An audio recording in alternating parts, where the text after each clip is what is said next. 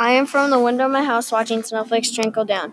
I am from trudging through fall leaves to leaves to snow blowing the winter sidewalks. I am from seeing the sky blue as can be.